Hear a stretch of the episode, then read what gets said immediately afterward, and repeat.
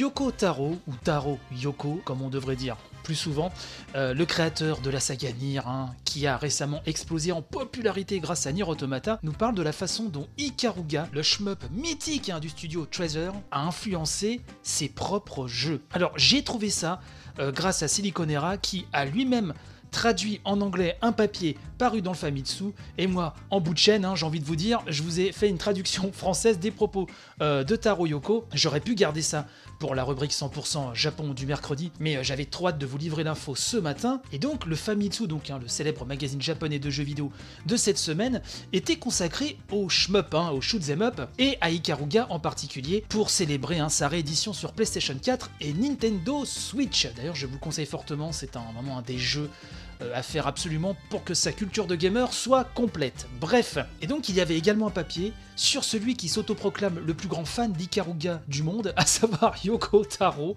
donc connu pour Drakengard, un Nier et plus récemment et surtout euh, pour Nier Automata, l'un des plus grands chefs-d'œuvre de tous les temps. Je sais, si vous me suivez tous les jours, vous me dites mais qu'est-ce qui me saoule avec son Nier Automata? Mais c'est pas grave, j'en mets une couche car ce jeu le mérite. Donc le papa de Nier nous dit euh, comment euh, Ikaruga, et nous le dit avec grande humilité d'ailleurs, ce qui est toujours l'une des marques de fabrique de Yokotaro, c'est sa folie et sa grande humilité, et donc il nous dit comment euh, Ikaruga a influencé ses jeux, son œuvre. Et il nous dit, je cite, hein, Tout d'abord j'aimerais parler de la façon dont la musique se synchronise avec ce qu'il se passe à l'écran. Luchi-san, hein, le planificateur et directeur hein, d'Ikaruga, était également responsable de la musique. Grâce à cela, la progression scénique correspond également à la musique. C'est l'une des choses qui rend Ikaruga étonnant. La musique hein, que l'on peut entendre dans le deuxième stage commence pour accompagner parfaitement hein, la scène d'ouverture. Mais à mesure que l'écran se met à défiler plus lentement, la musique ralentit également et se calque complètement à l'action. La façon dont l'équipe a mélangé la musique et les séquences entre elles était vraiment révolutionnaire. Et cela m'a laissé un tel impact que j'ai carrément piqué la technique hein, pour la série Nier. Mais cela ne s'arrête pas à cette simple influence. Dans Drakengard, par exemple, vous avez des missiles magiques et non magiques qui ne pouvaient pas s'abattre les uns les autres. C'est essentiellement ce qu'on peut trouver dans Ikaruga. En outre, hein, les boulettes ennemies dans la série Nier ont également été très influencées par Ikaruga. Et là, Taro Yoko dit aux journalistes s'il te plaît, je le cite, hein, s'il te plaît, écris en gros que j'ai volé ça à Ikaruga. Écris-le en gras. Et plus loin, il dit plus sérieusement, Ikaruga a influencé la façon dont je synchronise les séquences de jeu avec la musique. Et j'ai fait une parenthèse, mais c'est l'une des grandes forces de Nier Automata, qui a déjà une bande-son totalement enchanteresse, mais euh, qui se marie vraiment parfaitement, tellement bien avec ce qui se passe à l'écran.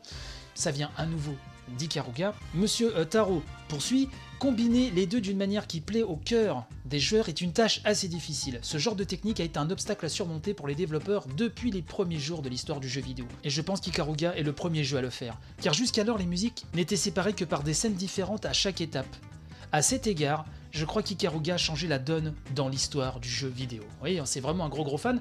D'ailleurs, je refais une petite parenthèse. Vous savez, je parle beaucoup de Taro Yoko dans cette émission, dès que j'en ai l'occasion, hein. dès que j'ai du biscuit à croquer sur la question. Et euh, c'est pas la première fois d'ailleurs que je vous dis que Ikaruga, c'est vraiment son jeu, quoi. D'ailleurs, si vous avez fait Nier Automata, la première séquence, la toute première séquence du jeu, euh, c'est Ikaruga. Et donc, euh, Yoko dit que pour lui, bon, il a essayé de faire ça, mais que pour lui, ce n'est pas aussi bien que dans Ikaruga. C'est là que je trouve son côté vraiment humble qui, qui ressort à nouveau. Il dit par exemple, vous voyez, nous avons forcé euh, ces gimmicks euh, lors des transformations des boss. Et pendant que la musique monte pour s'adapter au moment, à l'action, c'est juste un événement scénarisé au final, car les développeurs ne peuvent pas deviner quand le joueur battra le boss.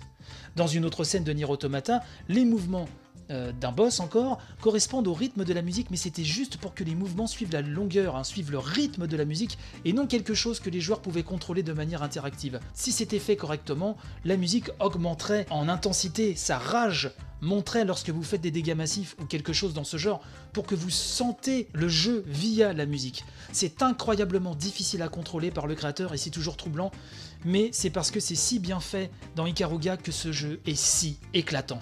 Alors à titre personnel, moi je peux vous dire que je trouve que c'est aussi bien fait euh, dans, dans mais je trouve l'humilité du gars qui est, vraiment extraordinaire puisque depuis Nier Automata, on va pas se le cacher, il a été hyper starisé.